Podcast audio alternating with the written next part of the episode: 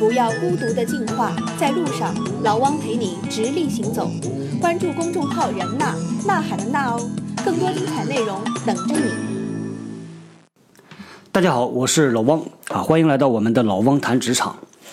这段时间呢，是我们家小汪在家放暑假的时候啊。每到这个时候吧，我就开始忙了啊，因为要开车送他去各种各样的补习班、各种各样的考试，也没办法嘛，中国的体制就是这样的。那我呢，其实是特别希望他能够开阔一些眼界，所以就帮他找了一些我认为不错的电视节目啊，包括电影陪他一起看。前段时间啊，我俩一起复习了江苏卫视的那个《最强大脑》这个节目啊，这个真的是看完之后叹为观止。人的大脑是非常强大的，很多的潜力啊，可能我们普通人呢从来没有注意过，也没有去挖掘过。但是看这档节目就能够意识到啊，当这个潜力被挖掘出来之后，能够发挥什么样的这个作用。那除了电视里边这档节目给我们展示的大脑的这个优势潜质之外，还有重要的一个方面，我猜呢，可能很多人都没有意识到，就是每一个人呢，他都有自己的。思维模式，thinking pattern，而且这个思维模式呢，是对于所有的人啊，不仅仅是台上的天才少年少女，包括我，包括听节目的你啊，那我们都在时刻的受着这个思维模式的影响。我们在生活里边脱口而出的那些话，我们所深思熟虑做出来的决策啊，都是背后有这个思维模式的影子。这一期呢，就和大家来谈一谈这个 thinking pattern 思维模式，来和大家聊一聊大脑和我们的关系。这个大脑的话题其实非常的复杂啊，所以我们会把这个话题分成上下两集来和大家聊。那重点呢，会向大家推荐一个用来测量人的思维模式的工具。那在上集呢，我们重点来和大家来介绍这个工具的两大理论基础。其实呢，这两个理论基础也是人类认识大脑过程里边的两个重要的阶段啊。那到了下集，再详细的和大家来解释啊，这个工具长成什么样子，怎么来用。好，那我们首先先来简单的说出这个工具。在企业里边呢，我们有各种各样的评测工具啊，啊，比如说测测员工的能力啊，他的潜力啊，测测管理人员他适不适合啊做某种岗位啊等等，这种评测工具特别多。但是呢，绝大多数工具啊，我所知道的都是啊心理层面的评测工具。比如说在之前的节目，我也多次向大家推荐过啊一个工具叫做 MBTI，它是用来测量这个性格的，对吧？那除了这种心理评测之外呢，今天。我想和大家来介绍一个非常不一样的评测工具，它是基于生理的，它是基于脑科学的这么一个啊工具，它也是四个字母的简称啊，叫做 HBDI，全称呢，我估计大家也记不住啊，全称是 Herman Brain Dominance Instrument，叫做赫曼大脑优势量表。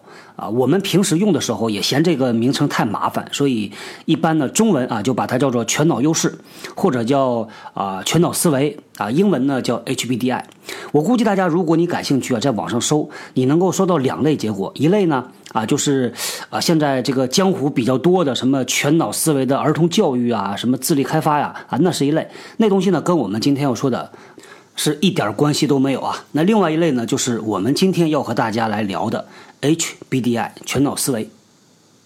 首先呢，我们来举一个工作场景下的例子啊。很多公司呢是要求员工上班不能迟到的，比如说他要打卡，那迟到之后呢可能会有各种惩罚措施。哎，留心观察一下，当身边有人迟到，或者就我们自己吧，上班的时候迟到了，老板会说什么？老板可能说什么呢？啊，不同的人他讲出来的话可能不一样。比如说啊，有的老板会这么说：“他说，no，这已经是这个月第二次迟到了啊，这个季度第三次了，是不是家里有什么事儿啊？”啊，这是一种说法。另外，有的老板可能会这么讲：“他说，哎，你明天能不能早点睡啊？呃，早上早点出门啊，这不就不会迟到了吗？”啊，这也是一种讲法。还有的老板呢会这么说，他说：“哎，是不是路上又堵车了啊？是不是天气太热，这个公交车又坏了啊？等等，这些种不同的讲法，我猜呢，大家可能都经历过啊。但是各位啊，有没有琢磨过，不同的人他为什么会讲出不同的话啊？这个原因到底是什么？你看，同样的员工迟到啊，不同的老板他讲出来的话是不一样的。原因是什么呢？是因为他所关注的重点不同。往往一个人他脱口而出说出来的那个话呀。恰恰就是他们心里边最最关注的事儿啊！这个东西呢，受我们的生理结构影响，受我们的心理特质的影响，而且对于不同的人来说啊，这个关注的重点是不同的。我们之前所说的性格呢，它讲的就是心理层面的影响。那今天要和大家讲的 HBDI，它就是生理层面的影响啊。那接下来呢，我们先给大家卖一个关子啊，先不去给出答案啊。上面这个不同的讲法，它背后的原因是什么？我们先来说一说大脑的特点。做有态度的节目，给有态度的你。在 APP 中点击播放按钮下方的订阅，就不会错过更新啦。在人纳公众号中回复老汪在节目结尾给出的关键词，你将得到相关文章。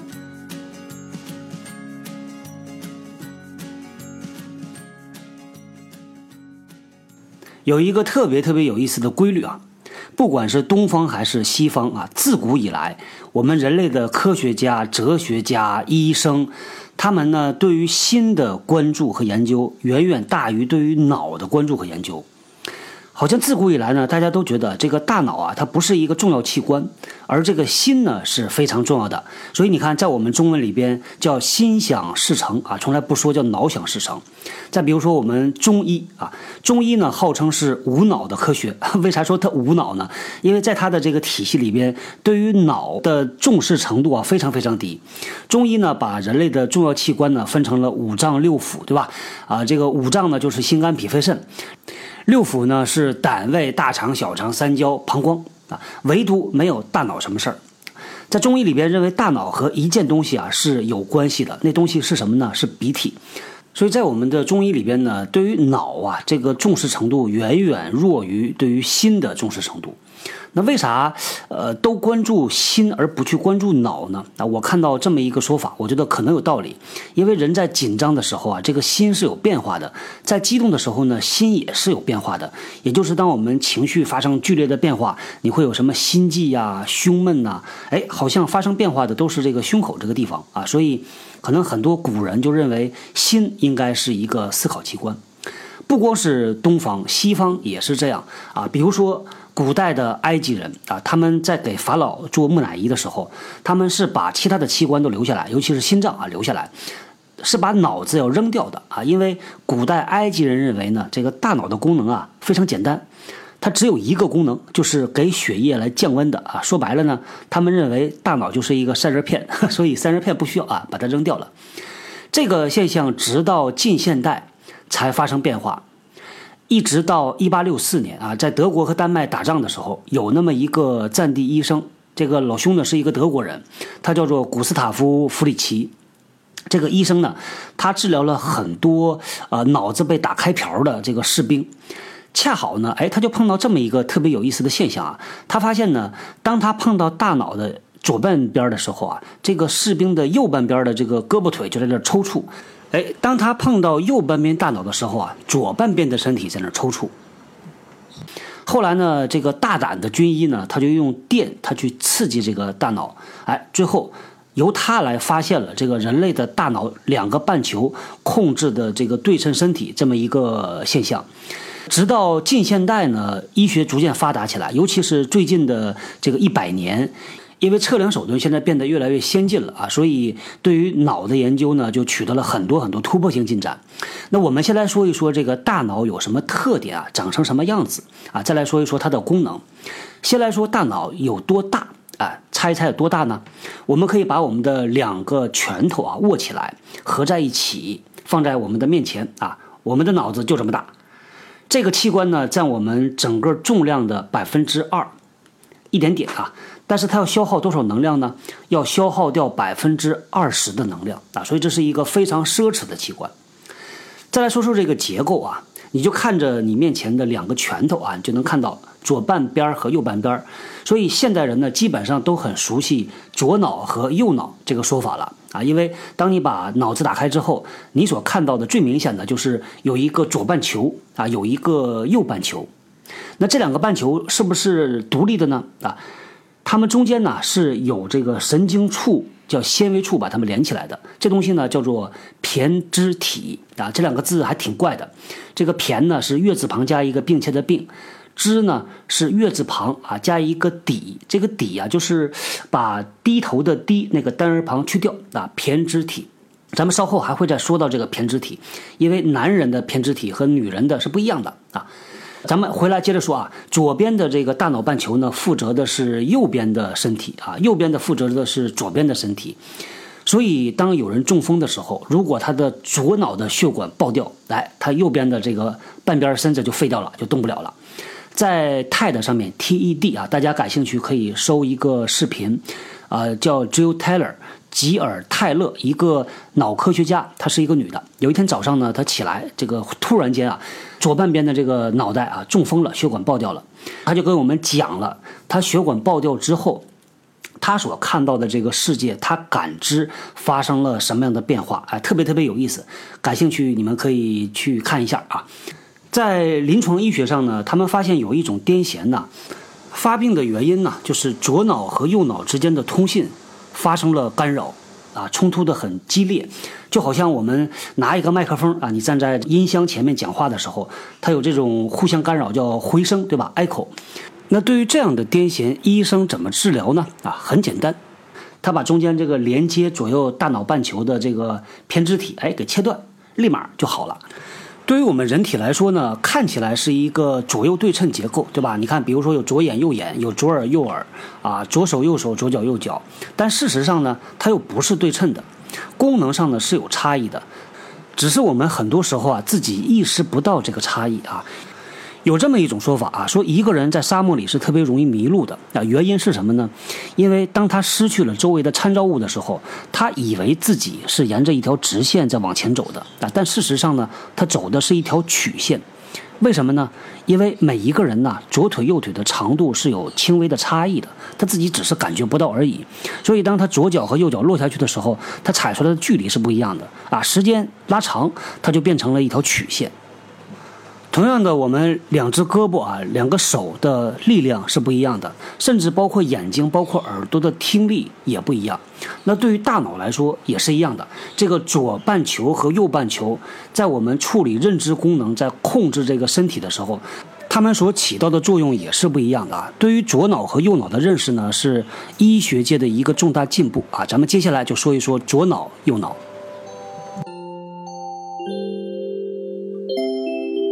要你就得不到。老汪和喜马拉雅联合推出的喜见轻课，碎片的知识，系统的学，你认真，老汪也会认真的。在人纳公众号中分别回复“助手”和“活动”两个词，我们线上线下保持同步。左脑呢，我们一般把它称为语言脑，或者叫做理性脑。这说的是什么呢？是左脑主要负责的功能啊，是处理这种啊数字啊、符号啊啊进行推理啊、进行逻辑判断啊、读写计算。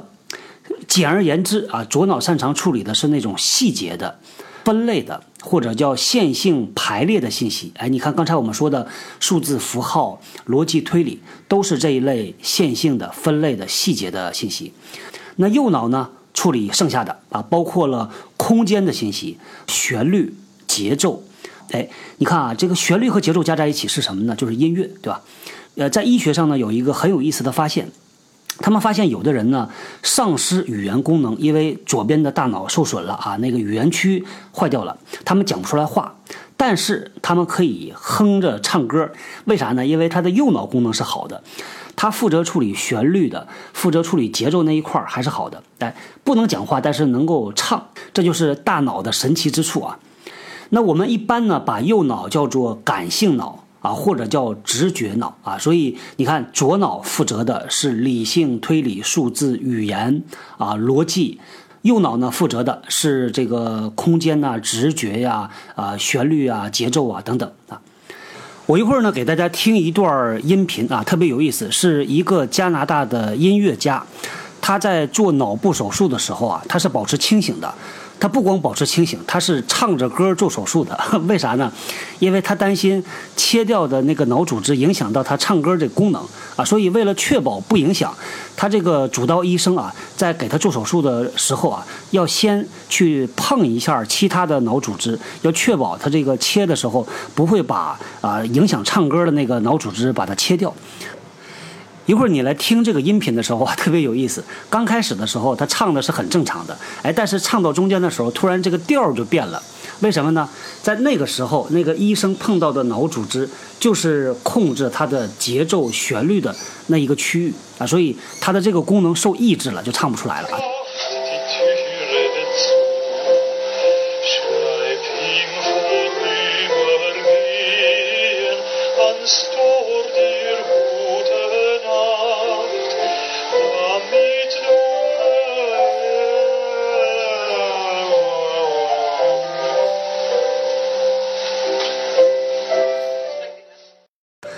最后的这几秒呢，你能听出来这个声音明显的变了，是吧？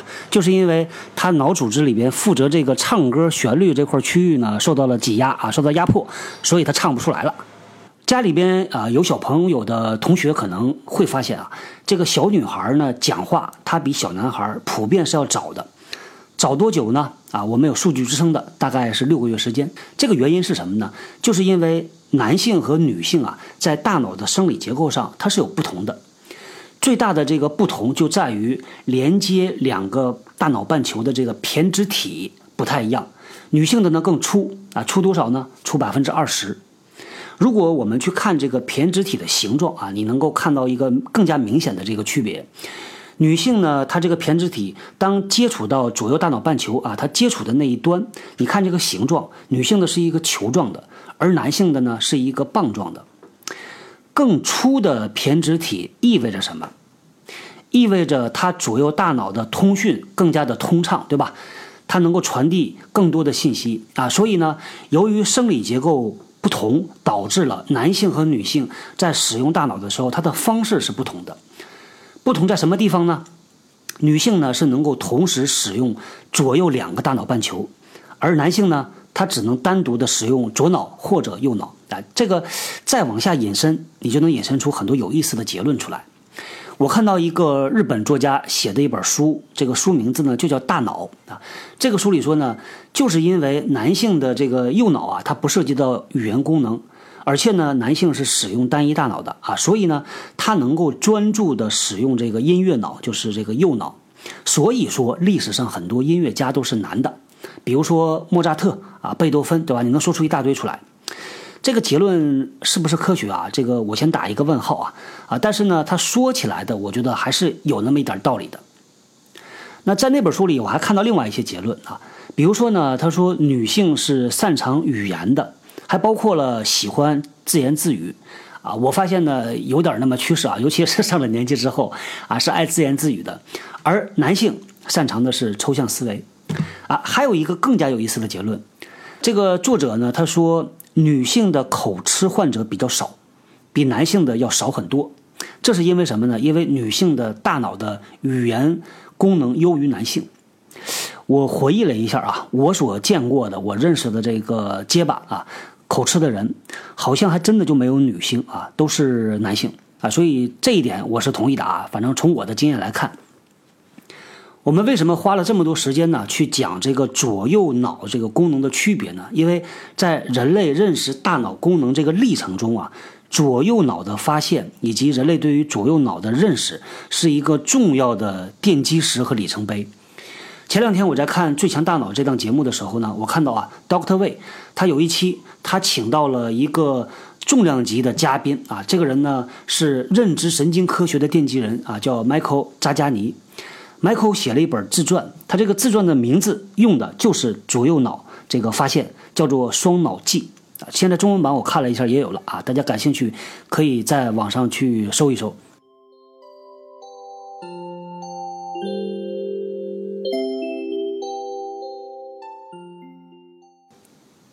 好，做了 HBDI 的一个重要的理论基础啊，就是左右脑的理论。那再来说它的第二个理论基础、理论支柱。叫做大脑的三位一体理论啊，这个理论的发现人呢是 Paul McLean，McLean 呢，他曾经是美国国家心理卫生协会的一个教授。这个理论说的是什么呢？也挺有意思的。我们一般呢看到大脑的这个模型的时候啊，直观的就是分成两半，对吧？左半和右半。但事实上呢，它是分层的，从最里边啊到外边，它一共呢是分了三层。麦克林呢，他观察了人类的这个很小的胚胎啊，一点点长大，这个大脑在长的过程里边的变化。哎，他发现一个特别有意思的现象，就是在长的过程里边呢，人的大脑是不断的重现了人类在进化史上不同阶段的这个特点。那表现出来的呢，有三个重要的阶段啊。第一个阶段呢，就是爬虫期。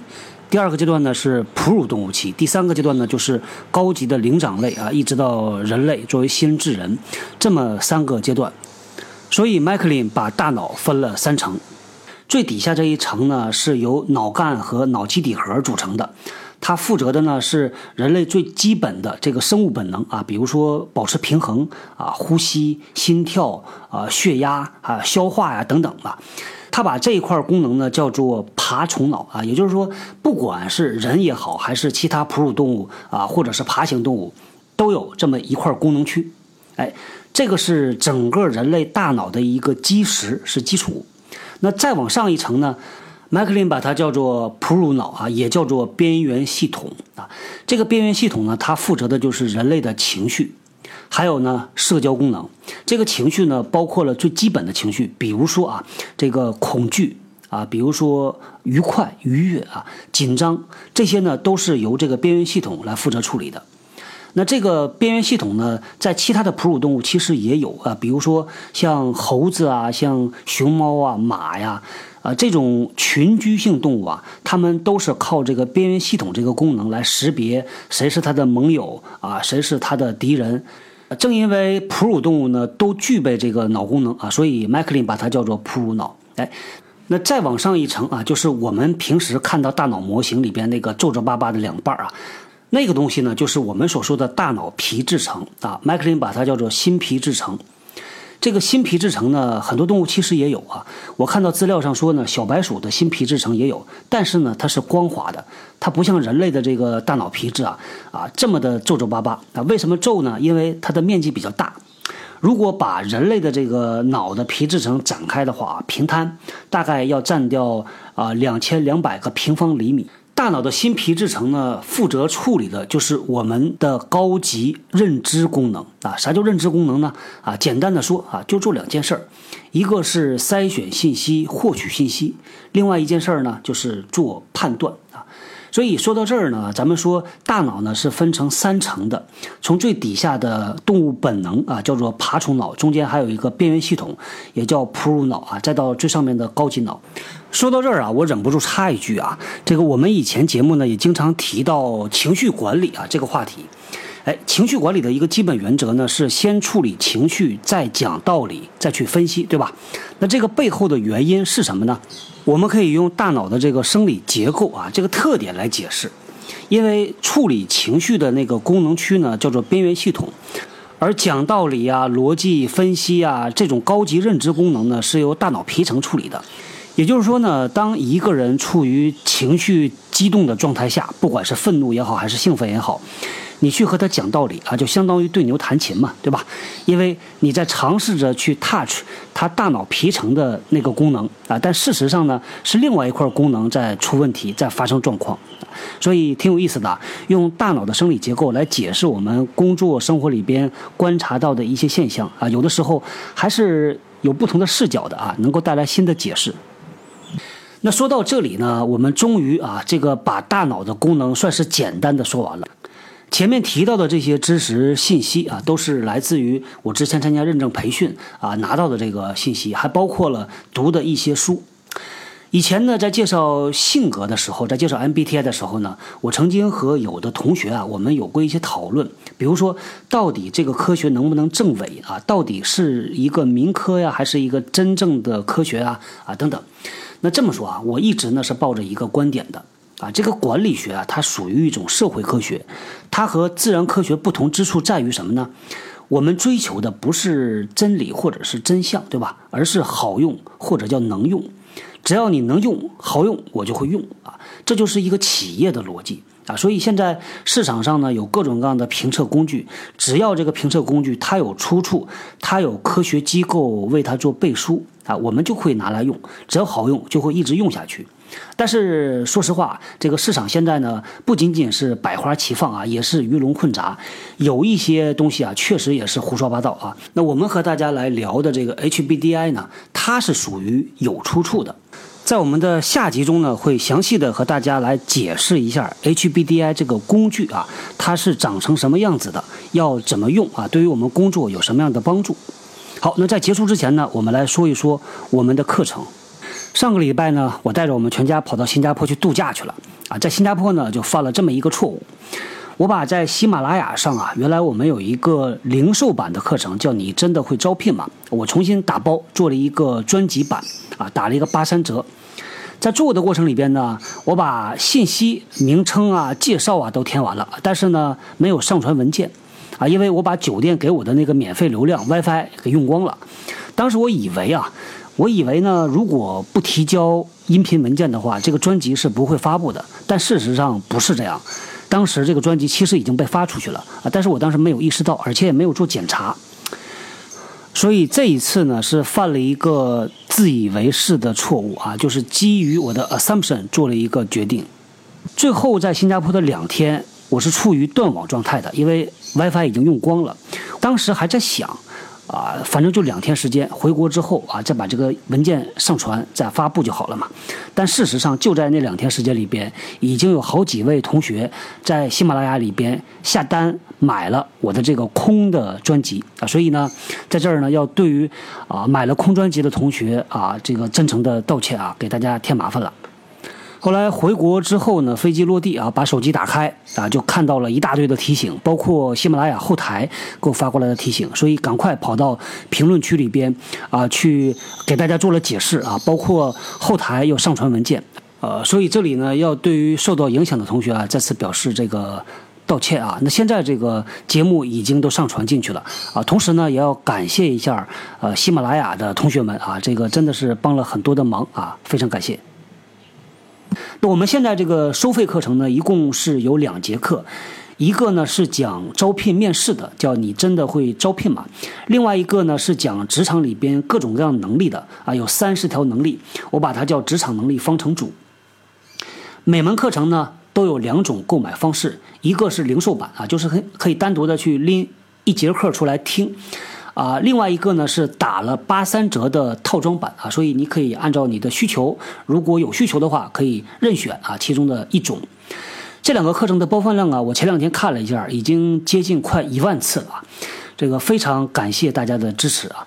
虽然说卖这个课程的钱呢，还远远谈不到养家糊口，但是起码它能够让我看到知识的价值啊，这个对我来说真的也就是知足了。